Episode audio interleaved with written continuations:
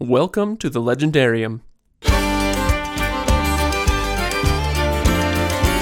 before you got here, I was for like an hour solid. I'm sitting here making notes for this episode and eating sour gummy worms, mm-hmm. and so now I'm just like super twitchy. And I, it might as well have been cocaine. I feel so energetic right now.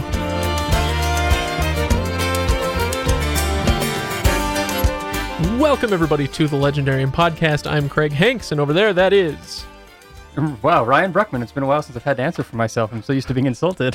right? uh, as always, we encourage you to join the conversation at thelegendarium.reddit.com. Check out the other series that we've done at thelegendariumpodcast.com. And lastly, please be kind and leave a review in iTunes. It really does help, and uh, we need that help. Uh, oh, I should also mention go to patreon.com slash legendarium to support the show there. Now, today uh, we're doing one thing we haven't done in a long time and another thing that we've never done Mhm. so far as I know. Uh, first of all, we're doing a Ryan and Craig only episode.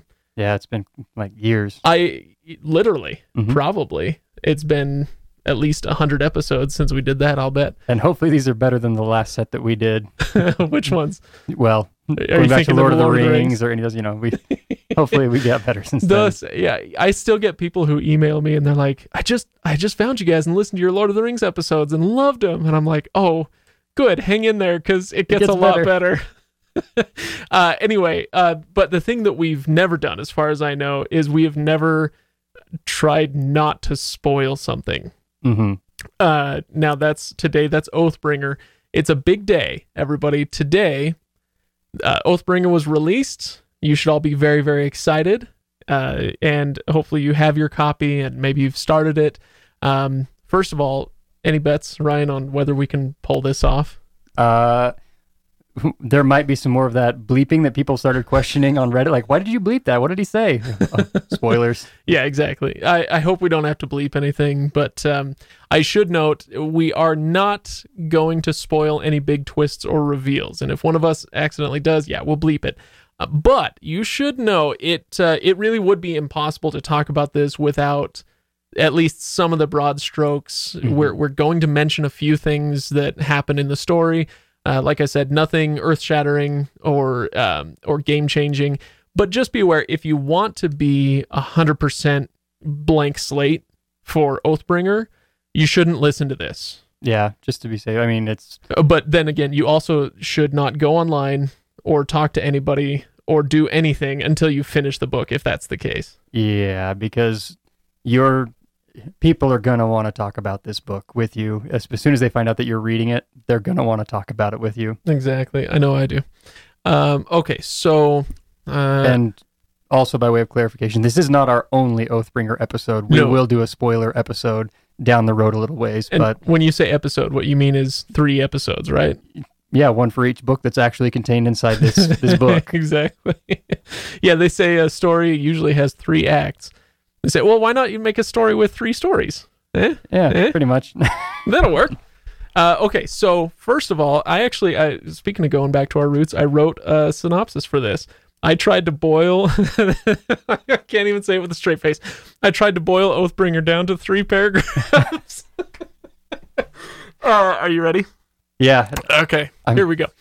Oathbringer still focuses on our three main characters, Kaladin, Shallan, and Dalinar, but the focus of the flashbacks in this book is Dalinar and his backstory.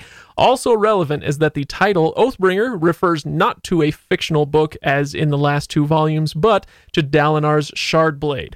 His flashbacks tell the story of how he gained it and what he did with it once he had it. Since the story of the Knights Radiant is all about broken people, it's not much of a spoiler to say that the Dalinar flashbacks, much like those of Kaladin and Shallan, are both illuminating and devastating. While the book focuses its illuminating flashbacks on Dalinar, fans of our other heroes need not worry. We spend plenty of time with both Kaladin and Shallan.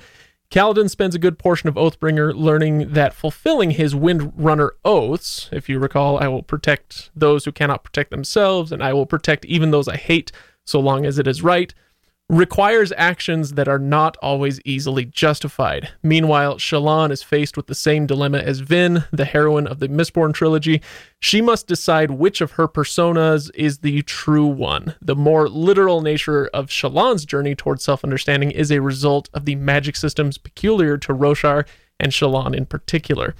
Ultimately, Oathbringer, while clocking in at an eye popping 391,840 words, manages to be the tightest of the three Stormlight books in terms of character scope, especially in the last half. As with The Way of Kings, there comes a tipping point somewhere around halfway through the book where the setups beget payoffs, which come faster and faster until the final pages. If you'd asked me at page 500 whether Oathbringer is a page turner, I'd have said no. But by page 800, it was a firm yes. Thoughts? I agree with all of that except for one phrase What? That Oathbringer is about his sword. It is not. The the title. What? It is not about his sword. Whatever. It is about a book. Oh, really? Yeah. Oh, oh. You're oh, you know what? Doggone it. I hate that you I stop being right. That's the only thing, and I won't say anything else No, about you're but you're right. I did. I I know what you're talking about and I I forgot about that and shame on me. Shame. Yes, your um, shame in your journey. Yeah, there we go. Uh, but uh, there you go. Three paragraphs, and now you've basically read Oathbringer, and you're good. You don't have to. Yeah, don't even have to crack to it go. open. You're you're done. I would not short yourself that. This is definitely you're it's going to take time. I I remember feeling very excited, I'm, especially when we got the uh, we got advanced review copies to be able to do this. Yep. And um, I remember thinking, great, you know what? I'm gonna I'm gonna take a weekend and I'm gonna tackle this thing. And you jump into it like you jump headfirst into a pile of sand. It just you hit and you stop. you go, okay, this is gonna take some work. Like not because it's bad or not because anything, but it just the amount, the density of this work is incredible, and you have so much to work through. Um, that it, it like I, I, I kind of agree with the sent. You know, it's not a patient. Not that it was boring at the beginning. No, no, no. That's not what I mean. but it, it definitely. I, I kept, you know, every now and then I look down at the page. I'm like, okay, well, I'm on page oh 400. Sweet Moses. Wow, I got another 800 to go. All right, here we go. Yeah. Yeah. Uh, I, I'm reminded actually in that way very strongly of the Way of Kings. It wasn't so much this way with uh, Words of Radiance, hmm uh, but I remember in the Way of Kings, I was reading the Kindle edition, and I mentioned this on our old Way of Kings episodes. So forgive me if you've already heard this, but there was I, I had already tried to read it once, and I gave up uh, a third of the way through the book or something. I got distracted, and Mhm. and uh, took me a while to get back to it. But then when I did, I noticed that at 51%, there's a scene that happens in The Way of Kings at 51%. Uh, spoilers, I guess, if you haven't read The Way of Kings, but if you haven't, you wouldn't be listening to this. But um, when Shallan is finally, she sees the um, the spren around her with the Mhm. shifting faces and the, the pattern faces, and they start chasing her, and she's sketching and running and all this stuff. That scene was so amazing that I, I, I noted exactly where I was 51% through the Kindle edition. I, and I could not put the book down after that. Mhm. And there's a similar thing. It's not at 51%, but there's a similar moment somewhere in this book, and I'll find it the next time I read it, Mhm. where it's it like it it's game over. Your life is over until you finish the book, Yeah. right? I agree. I agree. Um, and I really, it, it, again, it's tough to to not get into spoiler stuff. But one of the things that I really appreciated about this book is that at the end of Words of Radiance, um, at the end of each of these books, actually, you're handed a series of questions, usually uh, on top of things. You know, what does this mean for the future? And this is no different. Um, but you do, from Words of Radiance, uh, get the chance to explore some of those questions that you or some of the questions you had at the ends of Words of Radiance start to be explored a little bit more, and little tiny seeds that were sprinkled along the way start to pay off a little bit more, and you start to see things pay off that, that were there before. Um, Never mind all those other seeds blowing behind you now. yeah. Um, one of the things, for example, is with it. I mean, it's not really spoiling anything, but we're in Urithiru now. Right. You know, and you know, Oh, just stop saying that like a freaking I don't know what Spaniard, like a Spaniard or something. I don't know. What am I? Urithriu? Like makes it sound worse. I don't know. You're just you're rolling you're ol- you're rolling your R's and you're making me feel uncomfortable. I'm sorry. Like when I like when I invite people over to come eat crepes Uh, and they're like, "Oh, you mean crepes?" And I'm like, "No, that hurts. Yeah. I can't." well, I pronounce it Urithiru. Deal with it. anyway, yes, we are there now. But for me, at the end of Words of Radiance, it was what is this? You know, I was really excited to explore this new city and find out a little bit more about it, and that becomes a, a plot point of of Oathbringer is them trying to figure out this is a new city. What it's not like they came in and flipped a light switch and all of a sudden, hey, it works. It's, Right. It's it's this is amazing. Someone just you know happened to leave the furniture undusted. No, no, they got to figure out this city, and I I appreciated that piece being uh, a plot point that they could have just kind of put as a back piece, like just they could have just said they could have flipped the light switch on in Urithiru, you know, plugged in a, a sphere, and all of a sudden everything works. right. But they don't. You know, it's it's a very real journey, and I appreciated uh, being able to explore those questions that I had at the end of book two and be part of the journey into three, even though it wasn't one of the main plot points. Yeah, definitely. And it's um it's one of those things that you know is going to get explored a lot probably in the next book, maybe over the next two. Yeah. Um anyway, I I, I know that uh this sorry, this is a, a hard right here, but uh I know that Stormlight is supposed to be 10 books, but my understanding is that it's basically two sets of 5. Yes, And we are so we- halfway through the first. we will be getting a resolution at the end of book five, I'm assuming, to the current story. I wonder if Mm-hmm. it's going to be kind of a Mistborn type thing where there's different eras. Um, and, you know, he'll skip forward several hundred years or, or whatever, something like that. I don't remember offhand, and I I know that there are definitely some Cosmere enthusiasts out there who right now are they are furious that I don't know the answer to yeah, this. like, how dare you guys be talking about this without knowing? you should know. Um, but the what we know is that these the characters that we have now are our perspective for the first five, and then we will have a new series of characters for the second five. Whether Mhm. that is pushed forward in era, that's possible, or whether it's just a transition to another um, perspective. I can't really when when you're dealing with the whole world. It's kind of hard to say. Well, give me five new perspectives. Uh, that don't have anything to do with this story. yeah, Yeah, I would assume if oh, no, I don't I don't assume, but I could imagine that uh, it's five new characters that go off on a new Cosmere quest. Maybe maybe you can take the Stormlight powers and and head out elsewhere. What was that book we read, Sixth of the, of the Dusk, where we are sitting there going, "Oh, wouldn't it be really cool if we had more about this world?" Well, what if you Mhm. took a bunch of Stormlight wielders and stuck them on on whatever planet that was? I can't even remember yeah. Um, something like that. Uh, okay, I could we're- see that. We're getting into the weeds a little bit here. Yeah, a little bit, but I mean, it is, it is a legitimate question to ask. You know, what does the second half of this series look like? Um, even though we're only halfway through this one, or a little past halfway, you know, five books. We're at, and this is three. Um, Math, ladies and gentlemen. He's good at it. I'm good. That's right. but I I really I don't I'm not going to worry about it too much, but it is something because in the past I had thought, well, maybe he's going to take some of these um, interlude characters that we've seen and use those to be the other five. yeah, to seed the next books. You know, where we'd be sitting there like, okay, let's learn a little bit more about Lift, and then he wrote Edgedancer, and I was like, well, maybe he's not going to borrow, you know, bother with that. Um, there's also like little people who keep popping up in the story that, for the most part, get ignored, um, like Axies the Collector, Right. things like that. Like, oh, maybe maybe that's going to become a plot point. I don't know. Not really worth. But as of right now, I actually have no idea where the next five go. Yeah. Eh, it's uh I guess sit back and enjoy the ride at a certain point. Yeah, the end of the end of this series of five, I, I'm sure will give us a little more uh, clue as to what that would be. Right. Uh so let me ask you this. Uh s- how fast did you read this book? How long have you had that book? Uh, I don't remember. Gosh, it must be at least a month. Right. Yeah, part of yeah. My reading speed is a little bit difficult to gauge because I've got rehearsals four nights a week, and and uh, I I went to Hawaii Hashtag actor's life. and I went to rehearsal for or and I went to rehearsal. I went to Hawaii for two weeks doing a, a work conference. There's a, a Hawaii rehearsal for the for the real time you go to Hawaii. Yes. Right. Um, but pretty much any time I sat down, I tried to knock out about a hundred pages each time I did it, and I sometimes was not successful in doing that. That is a tall order.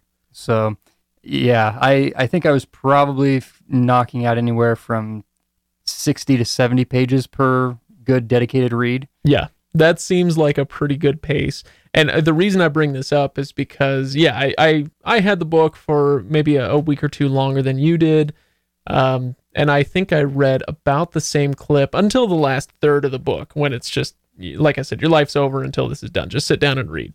Um, and yeah, the, the it's so thick, it's so dense that sitting down and just going through half the book, it's not going to happen. Mhm. And so I wanted to kind of manage people's ex- expectations a little bit. Don't think that you're going to bomb through this entire book. And if you if you are a person who speed reads um, and you do read this in you know a few hours, shame on you. Yeah. Shame, shame. Uh, this is the kind of book that deserves to be uh, read slowly and enjoyed. Yeah. Uh, there's there's a ton of information. You're going to miss stuff if you're skimming through it and just kind of picking out the the major plot points. So shame shame on you speed readers. Yeah, everyone who says that you're taking the weekend to read it, I'm sorry. I, I'm going to bet against you on this one that you probably aren't going to finish it in a weekend. Well, yeah, I mean you might finish it, but then I'll then I'll give you the uh, reading test. Uh, You know, I'll I'll be Professor Craig. I'll give you the comprehension test at the end of it and laugh as you don't Did you catch this? Did you catch that? Yeah, exactly. Uh, and it, it- even I like I read it fairly slowly, about the same pace you did, uh, fifty to seventy-five pages at a sitting, and um, and I I know that there are eh, there are twice as many things as I remember still in the book hmm that I need to go back and and discover. Oh yeah, and I'm very much looking forward to a reread on this one. Yep. Um, to to catch a lot of those things and to see some things that are set up within the book itself, and and catch pieces of previous books, and um, and actually read some some connections to other Cosmere related things, which I will. I know we're we're going to talk a little bit about um, things that are worth reading before you read, like to make sure you know that will make this more enjoyable. Maybe maybe we talk about that now. Uh, you- we were talking kind of before we turned on the mics, and there's a there, there's an old thing about Words of Radiance where Brandon says uh, if you're going to read Words of Radiance, you might want to go read Warbreaker first. It's not required. You don't have to. You're not going to. It's not going to mess up the story for you if you haven't read Warbreaker. But there's a a, a reveal in Words of Radiance that will really kick a lot hard, a lot harder if Mhm. you've read Warbreaker. Well, he takes that concept and just cranks it up to 11 and sprinkles it throughout this entire book. Yeah, there's we're really starting to see for those who are Cosmere enthusiasts, you are really starting to see why this is kind of the central world of Cosmere related things, or you're starting to see a lot more of it happen on the larger scale. And so to be more aware of the other pieces out there will not only help you with uh, characters, but with understanding the interaction between shards and, and other things going on.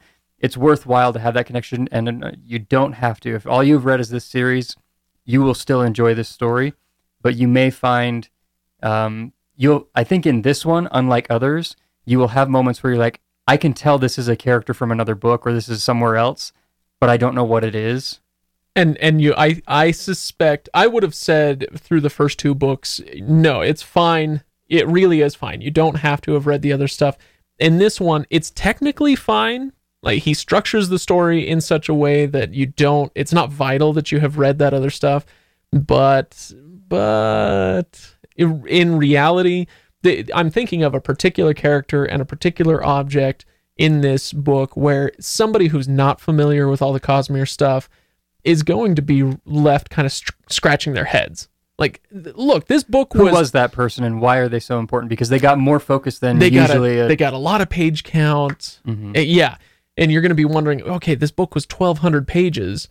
Uh, An editor really should have trimmed some fat out of this, right? Well, here's this character that uh, you know has no backstory or resolution. Why is this character in here? And if you are in the know, it's very cool, very cool to see that character doing what they're doing. Mhm. Uh, but if you're not, then you're gonna just sit there and wonder what's going on in Tor's office. I'm kind of well, yes and no. You can tell there's something special about this character, and if I were reading this without having the connection to other things, which going back to Words of Radiance, we had people like yelling at us, like, "How have you guys not seen this? How have you not connected this?" Look, this this is a short moment of spoiler, not for Oathbringer, but for Words of Radiance. If but I don't expect you to be listening to this. If that's the case. When people were yelling at us about the whole Zahel reveal, and that's why Brandon's like reading Oathbringer or reading Warbreaker matters. Like it really in Words of Radiance it didn't matter too much because Zahel was just a character that kind of helped someone else along. In this one, you didn't. But the thing is, you you knew there was something special about him, but not anything that could have possibly been He he could have been easily interchanged with a non-special character, Yes. and it wouldn't have really changed the story. Yeah, you'll be dealing with, and in Oathbringer, you kind of deal with um, something similar, but this one, the person is too special to not be uh, Right. interchanged. Yeah. Uh, okay, so eh, what's what's the, the? I guess my final word on on this thought is that I'm not sure I'm loving that for this book. I I feel like it's too difficult now for me to recommend the Stormlight Archive to somebody who is a newcomer, not just a fantasy, but a uh, but Brandon Sanderson in particular. Mhm. So if somebody says, "Hey, uh, you know, I've heard a lot about this Sanderson guy. Where do I start?" It used to be very feasible to say, "Oh, well, you, you like epic fantasy already, so I know you've got a taste for this stuff. Go Mhm. ahead and start with the Stormlight Archive." A lot of people say, "I'm I'm not sure I'm on this boat," but a lot of people say, "Oh, it's his best work. Uh, you're gonna love it." Um, Mhm. Start with the Stormlight Archive and and then go from there. And now I'm kind of thinking, no, you this really is something you've got to save for last, and, and just I kind can of by, by virtue of the Cosmere. I can understand that sentiment. I don't think the I don't agree with that in the sense I think you could you could come in on Stormlight Archive. That's a really big ask, and they better be prepped for Epic Fantasy. And we've discussed Right. that previously. Um, I do think it holds enough. It does not derail the story. It does not prevent you. You will just have a few moments of going, that seemed a bit off. Um, Right. Which may what it what may do is just make you think. It may taint your view of this book in the Stormlight Archive, and just be like, well, there was that weird section that didn't make a whole lot of sense to me Right. there. Right. But as a whole, I don't think it. I think you'd finish this book still. You'd finish this out and be like, yeah, it, I, I won't. It won't detract from your reading experience enough to be for me to not recommend it. Still. Yeah. If- Although I still recommend Emperor's Soul, Mistborn oh my gosh. yeah. as entry points. Um. If yeah, as entry points, definitely those two. If but if somebody were hell bent on starting with the Stormlight Archive, I would say fine. Okay, fine. Read. Uh, what's the first one? The Way of Kings. Mm-hmm. read the Way of Kings, and then read a couple other books. I'm going to give you Elantris and Warbreaker. Read those. Okay, you've got those under your belt. Now you can read Words of Radiance. Don't go on to Oathbringer though. Uh, go read the Mistborn ones. Cleanse your palate. Mistborn is amazing. There's six books. You'll yeah, the first three will take a long time, but you'll rip through the second three. Um, you know, and, and then go back and read Oathbringer. Get get all that Cosmere stuff under your belt before you've started Oathbringer. Um, and so, and I would say for anybody who is who has already read all those things and they're about to dive into Oathbringer, I would say hop online and go through synopses. If you don't want to reread all the books, just make sure you're up on on the happenings of all those. Mm-hmm.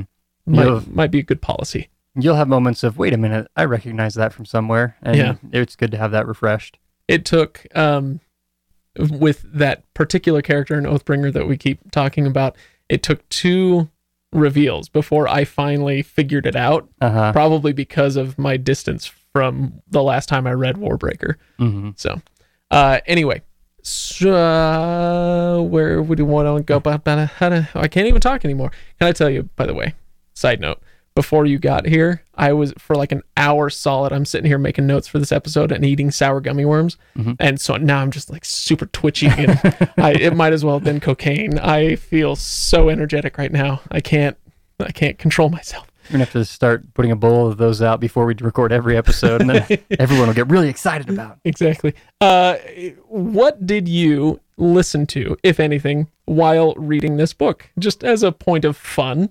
So, um, when we, when you first got the advanced review copy, because you actually got a copy before I did. Thank you, Um, Tor. Yes, thank you. We love you. We'd happily do this again. Um, I started reading the online releases that they did to match up. So Oh, I figured, right. I figured, you know, Craig's a fast reader. He'll power through this, and then, you know, maybe I'll have a week or so before we have to record before the release to to do this. Um, no, that wasn't the case, thankfully.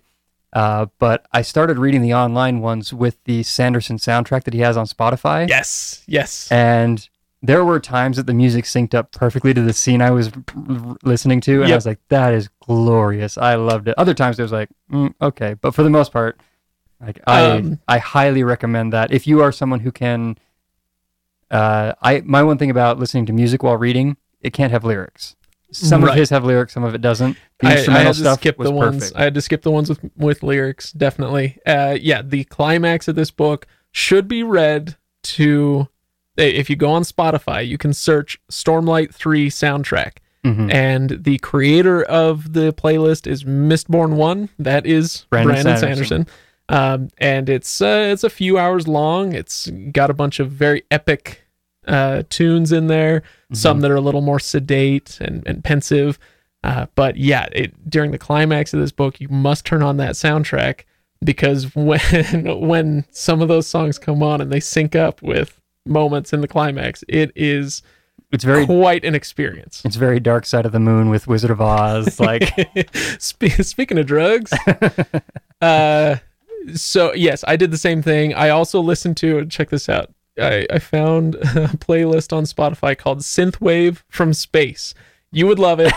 You've Okay. got to go listen to it. all right. Uh, if you like synth music, uh, it's Mm-hmm. it's all like kind of uh, 80s synthesizers, eh, and it's songs that have something to do with space. And so there's songs about like Sputnik and the first moonwalk and and uh, you know colonizing the stars and I'm really interested to how this would connect with this because that does not seem like it would connect with this at Well, all. this but- it's one of those you know there there are no no or few lyrics in the whole Mhm. in the whole uh, playlist, but um, it was for me. I like something that's uh, fairly hypnotic. Mhm. and so maybe not this may not be the best for like the climax of the book but for the bulk of it where i just really want my mind to get in the groove and center in on the story i like something that has a strong hypnotic beat. And synthwave mm-hmm. from space for the win baby. I loved that one. I wonder if that would be good for dealing with things you know the harder concepts understand you know things like uh, like uh, Shadesmar or something like that Right. It might be a good connection or something like that. I, don't- I don't know.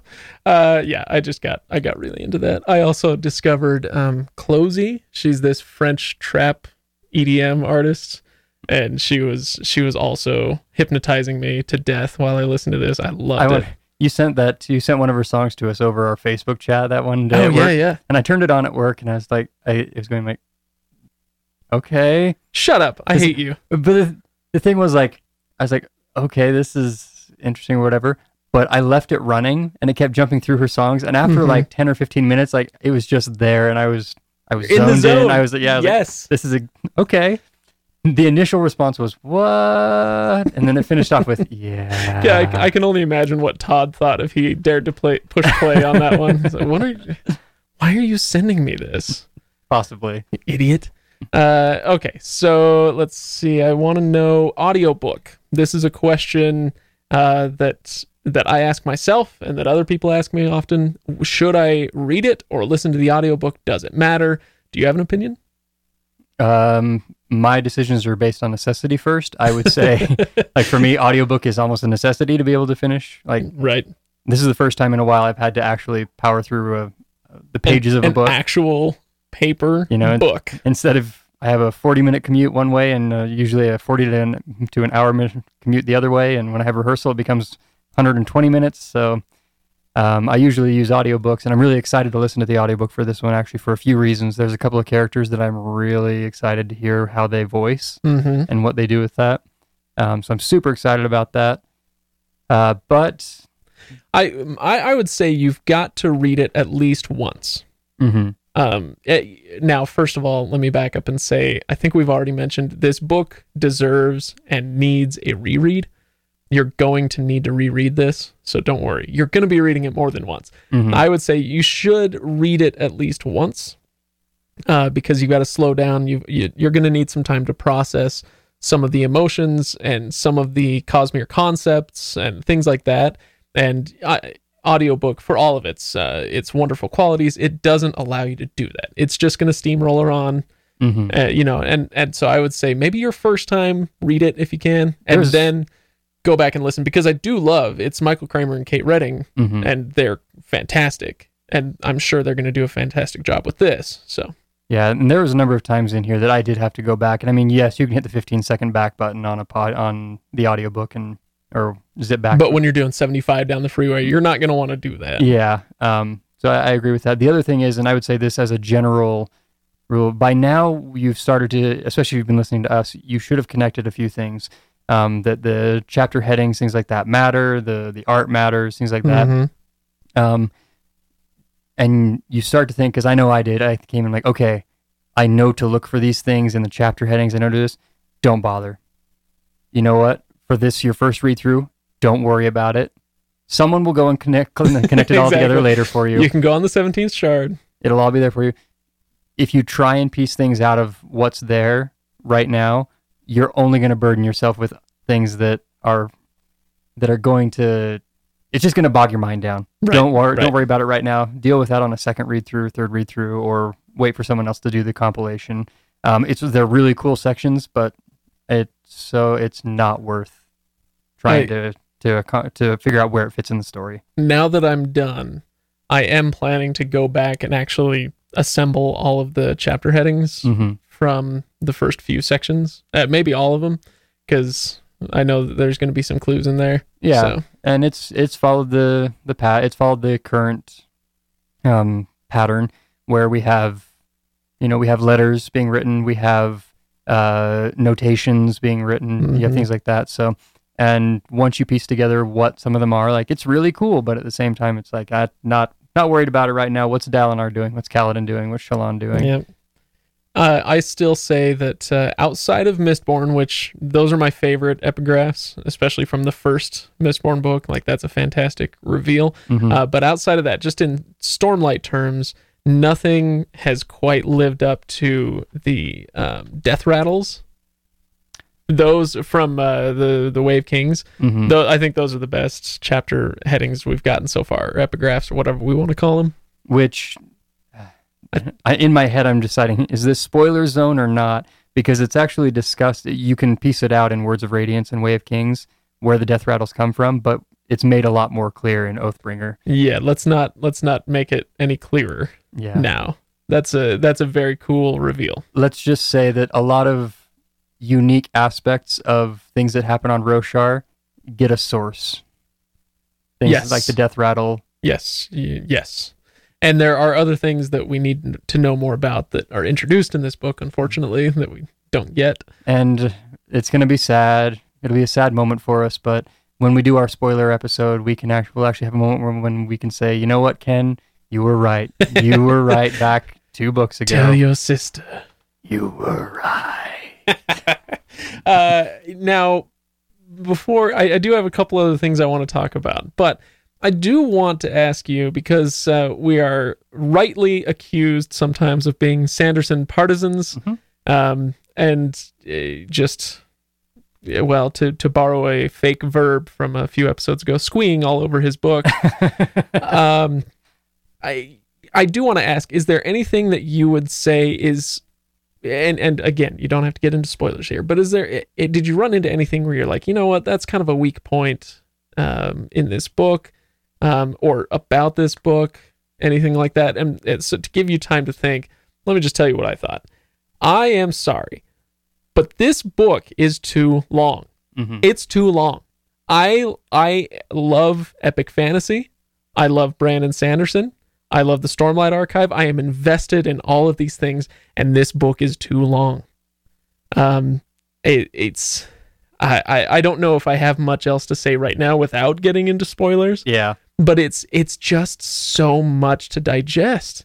Is there no way? Is there no way to tell this story in 800 pages? 900 pages? You know, just so you got you got to trim something for me here. You're killing me, man. I'm very interested because I went back and I looked at I pulled off my copy of Words of Radiance off the shelf when we had the kind of the length. Also discussion. too long. Yeah. And I looked at that and I was like, I'm like, this book is huge. And, And it's 200 pages less. and I wanted to see, hey, well, maybe it's like, maybe this book just feels long. It can't be, you know, much longer. And I opened up, and yeah, it's 200 pages less. I was Yeah. like, we got a whole fifth of another fifth of a book length in here. And I, we were joking, we were talking to um, Kyle a while ago um, about this, and he's like, Brandon Sanderson is literally pushing the edges of what can physically be done to bind a book together. exactly. and I, I kind of laughed at well, that. that was but- I, I think he actually he did trim it back because I, I, if I'm not mistaken, Tor told him they said, "Look, four hundred thousand, hard limit, man. like we're not binding a book bigger than 400,000 words. You take a look at this thing and and I, I don't know how it's going to look in the actual hardbound one, but the advanced review copy at least, which I assume will be will look very similar. There are no margins. the font is about 9 point and uh, and there's no space between lines. It, it there is it is jam packed. It is not just 1250 pages. It is jam packed 1250 pages. Yeah, if I mean, be prepared. I pulled it out and compared it against the Words of Radiance. Part of the reason I pulled out my Words of Radiance was to compare it against it. Yeah. And if you're reading a hardback copy of Words of Radiance, like prepare for about that same that same like print level. Um, but yeah, it's. I will agree. This book is long. I love being in this world though, so I have a hard time. I have a hard time. And yeah, I I'll admit fully.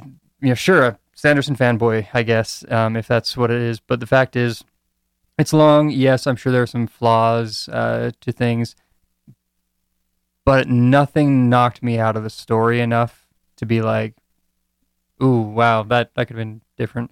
Um, Well, there was one thing I alluded to it in my uh, synopsis at the beginning, um, and I can't really get more into it without spoilers. Spoilers? mhm. What's that word? Oh Yeah. man, that cocaine is killing me. uh, no, I, but Stop uh, buying your sour gummy worms from the corner guy.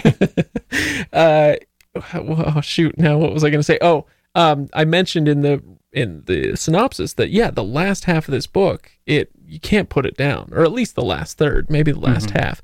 But that first half, um, there were quite a few instances where we're following characters that I don't care about. I don't want to know about them. I this is an, in my mind at least. This feels like an unnecessary diversion from my favorite main characters. Mhm. Um, I was I was willing to put up with um, the the part not the parshmen. What do they call them? The not the parshmen, but the parshendi. No, Uh, any any diversion into that, I know that that's going to be a quick dip, and that's very interesting, and it pertains to our major characters, and so I'm fine with it. But there were a lot of diversions into minor characters where it it feels now like, oh, sure, that'll pay off maybe in book four or five, but it felt very cumbersome in the first half of this book. there's I think there's one story thread that I think fits along those lines. For the most part, think that we have to there's some things that we needed to see from perspectives other than our main characters and that's why we get those chapters. And so you can't argue, well then does that need to be in there? And I'm willing to listen to that argument. But for me there with I mean, it's kind of tough because we can't talk about specifically what those events guess- are. But for me, like it was a matter of if I saw this through Kaladin's eyes, I wouldn't care, or I can't see it through Kaladin's eyes because Kaladin is not there.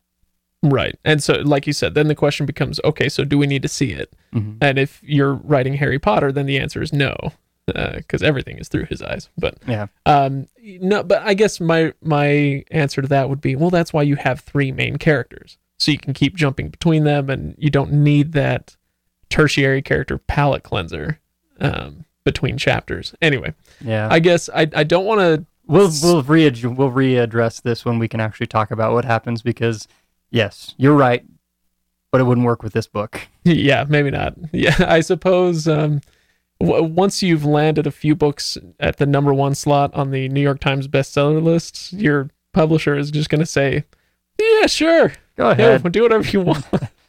Just keep it. Our, our machine cannot bind bigger than this. exactly. Keep it under this level. As- other than that, do what you want, man. if I'm really hoping, and I, I I think this could be the case where we see the next book will be a little bit smaller. It'll be back to Words of Radiance size, Yeah, a little bit smaller. and then Nice. book book five will probably sit around that same level. I think we're going to start seeing a pretty hard set at around the the thousand page mark. And the only reason I think that this book is longer on this is because we are dealing with turning points of larger like of larger groups. Like this is the fifty one percent mark of this of this first half of of the series. series. Yeah, So- maybe. I think from here on out we'll start to see it a little bit more. But again, if you go back and read, um, I think it's Oathbringer update number two on Reddit from Brandon Sanderson. He talks about how all of these books, like each one of the the Stormlight volumes, they're each three books with five, or I can't remember if it's five books with three volumes or with three sections each, or I think it's it's three books with five volumes in each book. Right. Like so, you, it's labeled book three of the Stormlight Archive, but it's really volume three of three books in one. right. Right. But he, for publishing purposes, he won't break it up. He actually says in that that article, like, I'm not breaking this up into two, which I appreciate. My pocketbook appreciates. exactly. Yeah. It could be worse. It could be But- worse than having a too long book. We could have two very very long books. Yeah. So okay, yeah, I, I I accept that.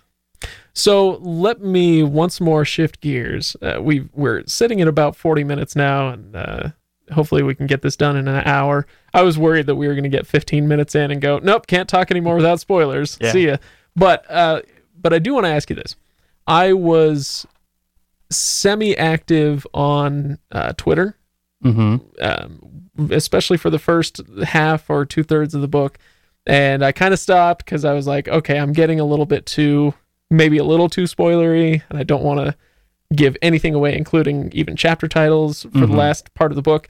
So I stopped. But there was one in particular that you called me out on, and I want to know why. So there's there's a chapter. It's chapter 76, and it's a flashback Which chapter. is still in like the first third of the book.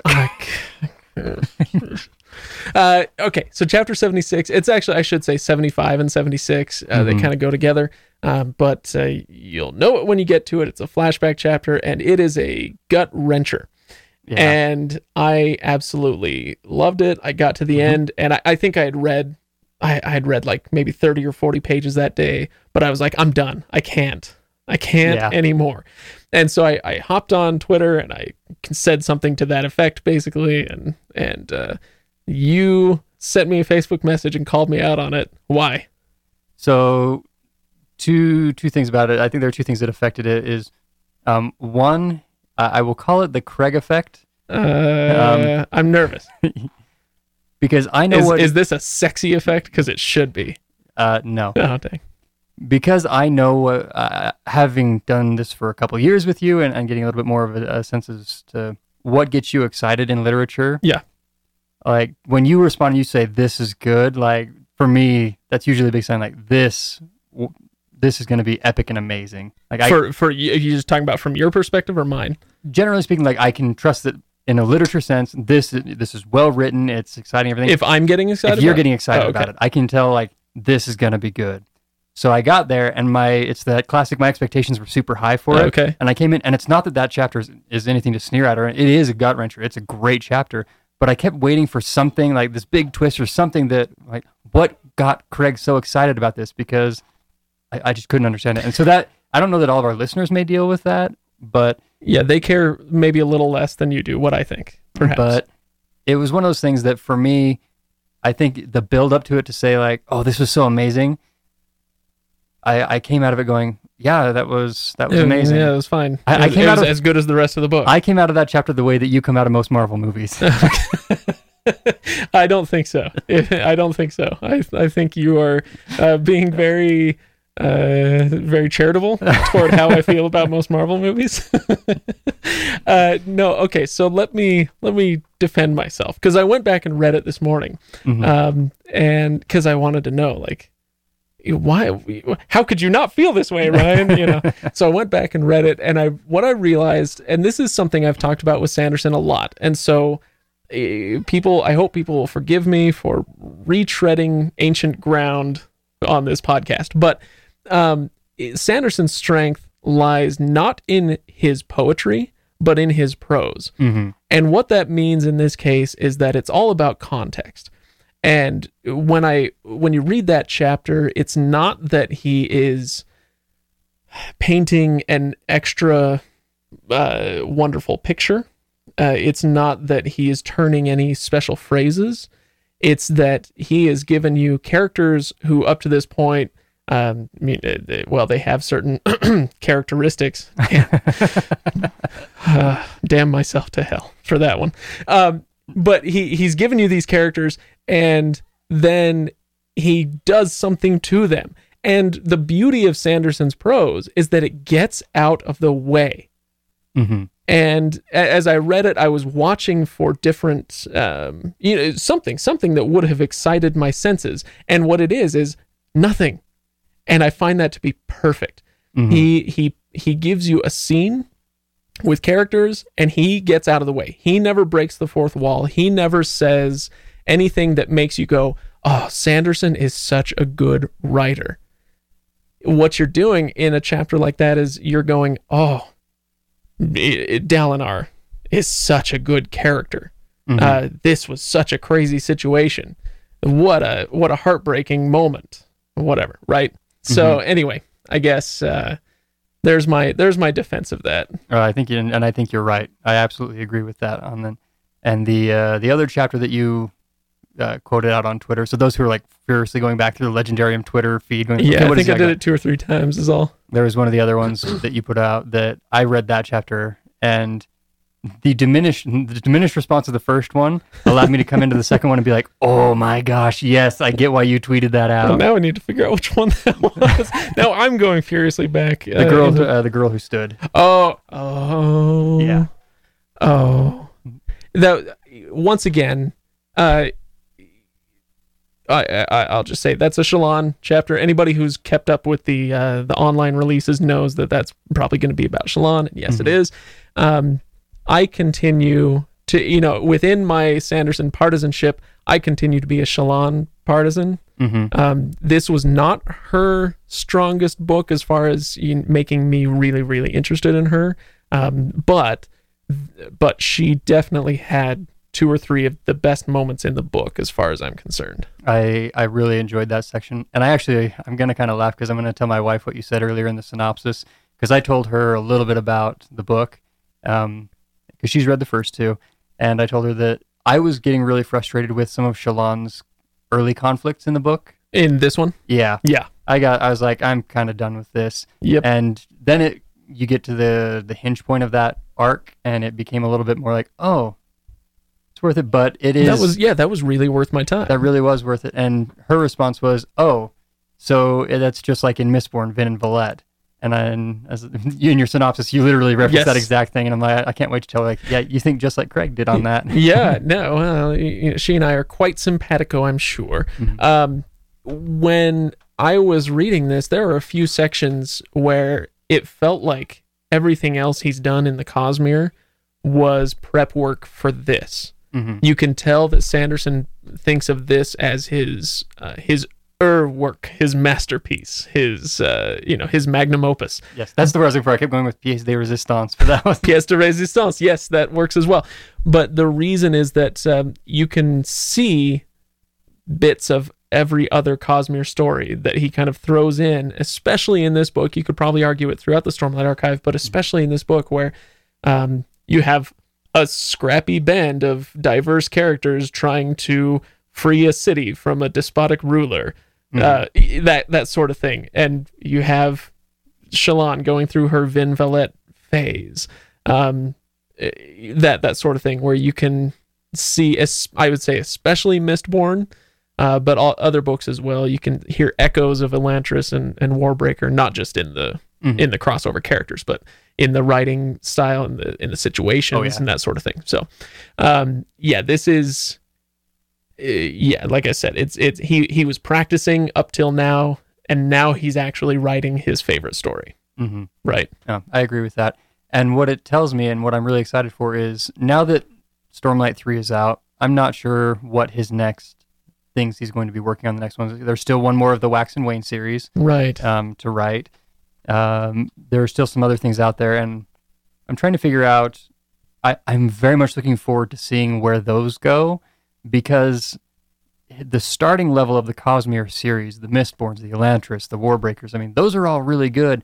And to have those be trial areas a little bit for Stormlight and to see where Stormlight's going, the next series of Sanderson books, I think I'm really excited to see what he's going to play with and test with and uh, to to be able to write books four and five and then books six, seven, eight, nine, and ten. yeah. It's just it's getting better. Brandon doesn't seem to. I mean, He's not resting on his laurels. I Yeah. I think back to uh, we read three of Terry Brooks's Shannara books books Mhm. about a year ago or so, And I, I think about those every once in a while because his his first, gosh, uh, seven, eight, ten Shannara books are really really good. Uh, and then at a certain point, he just says, "Oh, you know, I've got my formula locked in. I'll just uh, insert some different characters, and uh, this time they're flying on airships instead of riding on horses, and there and there's my story." And he ended up kind of well rest, resting on his laurels and and saying, "I've I've got it figured out. I'll just keep cranking this out." Um, and making money that way. And Sanderson is not so far has not done that at all Right. um, even if he like uh, so like i said he's kind of using some of his old themes and settings and whatnot but he's but it's not like i said it's echoes of those things and Mhm. he's using them to devastating effect here in this book Yeah, I one of the the things is the the Sanderson formula for his stories even if it is a formula, even if you were to go through and say, well, he always has, you know, young scrappy Vin character whatever discovers powers, goes, you know, the, that classic thing. right yeah He- that's that's everyone's That's formula everyone's by the way formula. By the time you get to the end of his books, there's always something that I- I have yet to be able to really read a book where I predicted everything all the way through. oh yeah I can't do it, and that I've been able to do it with other books. Like I can tell, you can usually predict to a certain point. Like I think Mhm. that's also part of the reason why certain moments in this book, uh, certain things came a little underwhelmingly to me. Was like, I yeah, I, I knew that was going to come eventually, um, but still, at by the time you get to the end or to the a lot of these hinge points, you're like, I just don't know how you're gonna do this. And then you got 20 pages left, and he does it.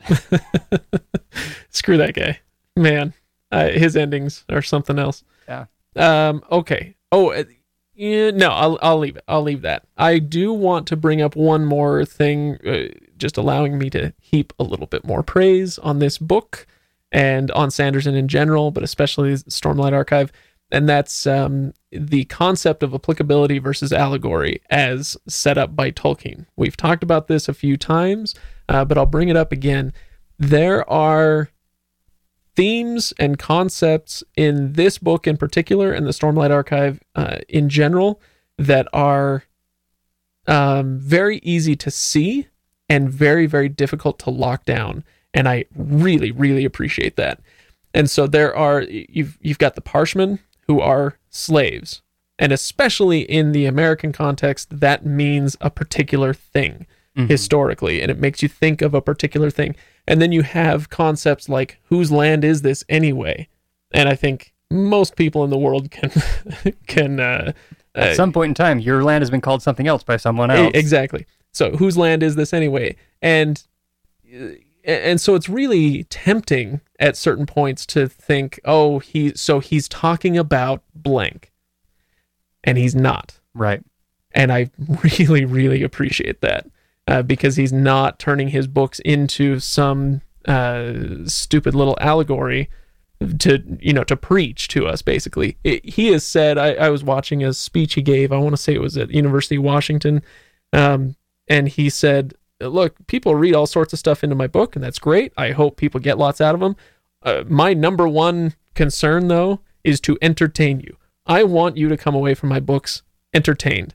Uh, and I, I really appreciate that. Mhm. there is a lot more to be had in them and i'm sure there are a few you know kind of esoteric concepts that he throws in there uh, purposely, but he's not he's not saying, "Oh, guess what? The Parshmen are African slaves in the 19th century." Mhm. Uh, he resists that sort of easy characterization. And even though there may be times when a character is faced with an issue that, that fits along those lines and they make a decision about it, it doesn't necessarily, it, it never really feels to me that Brandon is saying that's the right decision because 90% of the time, there's still consequences to that decision and they are forced to deal with those as well. I, um, Kaladin is a beautiful example of that in this book. mhm.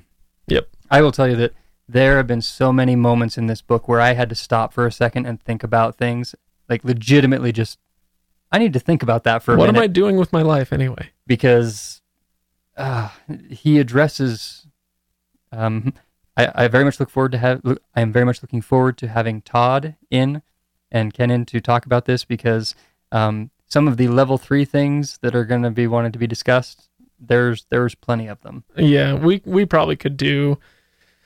Uh, we're planning. I think we're planning three, but we could probably do ten episodes on this and without breaking a sweat. Uh, just just for the, I mean, if you just wanted to talk philosophical concepts, there Mhm. are every character faces a, a few of them in here, and debating their right and wrong. And there was there's some that I even took into context as I was reading them, and I thought about things that I've said during our uh, Wheel of Time discussions Mm-hmm. in that book series, and went, you know, if I really feel that way, that might change how I feel about the way that this, you know, other things were handled in Wheel of Time, and it it's altered the way I've looked at a few things. Yeah. Uh, well, I think we should probably call it. We've been talking for a long time without spoiling anything, and my head hurts so bad. Oh, I'm That's- sure we've spoiled some things that people will come back to us and be like, well, basically you told us this, you know, even by not saying it, you said this. And you I- know what? I hope not. I Bleh. like I said, like I said, that if you wanted to be hundred percent fresh, you should not have listened to this. But no, I think we were pretty good. So pat myself on the back. Uh, now stuff coming up. I do want to say to all those, if you've listened to the end of this and you are a Wheel of Time listener, I'm sorry. Yes, we are reading Towers of Midnight, and yes, we will be discussing this here soon. I think it's been like three weeks since our Towers of Midnight discussion. Mhm. Yes, we're getting back to that. Um, stuff keeps getting in the way, uh, but it's gonna happen. So hang in there. Uh, the other thing I'll mention is um, you can listen to me in a week on the Cinemaholics podcast. Do you remember Jon Negroni? Mhm. He came on for I want to say Dark Tower uh, when we talked about Dark Tower. Uh, and I'll be chatting with him. Uh, so he's the host of Cinemaholics and the author of Killer Joy and the Pixar Theory, which is something right up your alley, I Mhm. think. Um, anyway, so I'll be on Cinemaholics next week talking Justice League. Boy, will I be out of my depth, but yeah, we'll see. We'll see how it goes. Uh, anyway, thanks for listening, everybody. Ryan, do you have anything else you want to say before we cut and run? Mm, guys, enjoy this journey. Just Yeah. enjoy this. It's you're you're in for a very enjoyable ride with this book. Sit back and relax. Don't try to bomb it. Yeah. Just just read it leisurely. there's there's no prize at the finish line for finishing this book fast. No. Uh, that that is a good thing to reiterate. So, thanks uh, once again, everybody, for listening. And again, the legendarium.reddit.com. Uh, please go join the conversation there. And for heaven's sake, do not spoil anything in this book for anybody else, whether you're there or on the Sanderson subs or anywhere else. And support the show at patreon.com slash legendarium. And make sure you subscribe to our show on iTunes and leave a review. We would very much appreciate that. Tell us what you think as long as what you think is good, uh, then you can leave a review there. Uh, unless you want to give us five stars and be snarky like we were doing before, that's that's fine too. Yeah. Uh, okay, so I'll see you guys in a week for what's that thing we're reading? Towers, Towers of of Midnight. Midnight. Woo!